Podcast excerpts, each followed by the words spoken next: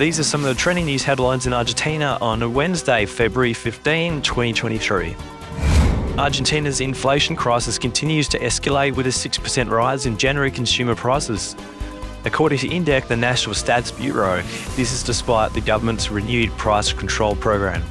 Over the past year, inflation has hit a staggering ninety-eight point eight percent, the highest rate since nineteen ninety-one.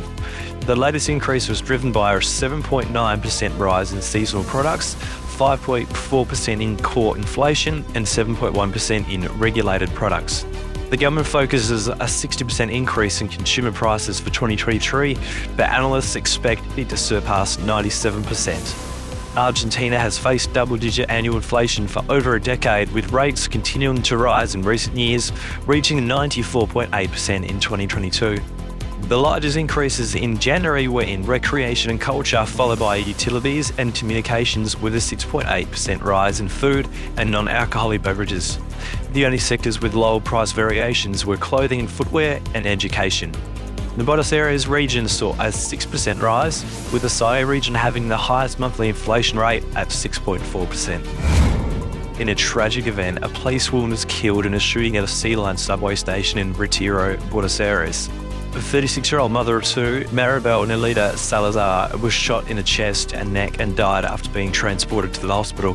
Another person was also injured in the attack, while the perpetrator, a man with a criminal record, was arrested. The incident took place at the Retiro station of the capital's C-line network on Tuesday morning. Salazar regularly worked on the underground network and was intervening in an argument between a passenger and a subway operator when the attack occurred. Service on the C-line was briefly interrupted and the area was cordoned off. Argentine fintech firm Ualá has launched credit cards in Mexico through its alliance with A B C Capital.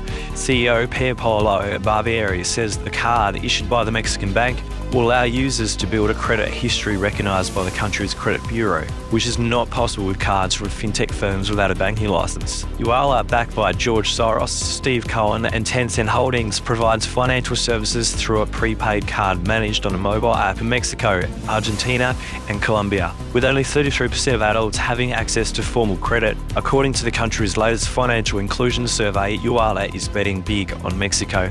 The firm has already launched mobile point-of-sale units and a remittances and personal loan service in the country. C E O of A B C Capital, Carlos Hernandez, adds that the recent key rate increase by Banxico won't affect the rate offered to retail users.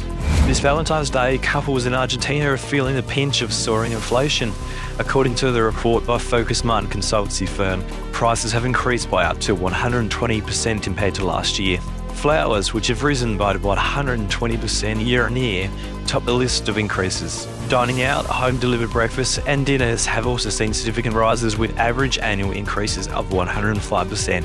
A combo of flowers, a stuffed animal and chocolates can cost around nine thousand five hundred pesos on average. The survey showed that partners preferred gift experiences like spa visits, picnics, boat trips, et cetera at twenty-five percent, breakfast and dinners at home fifteen percent, restaurants at fifteen percent, and flowers and plants at ten percent. For more headlines, simply search Oddscast Argentina News Headlines on your favourite podcast app.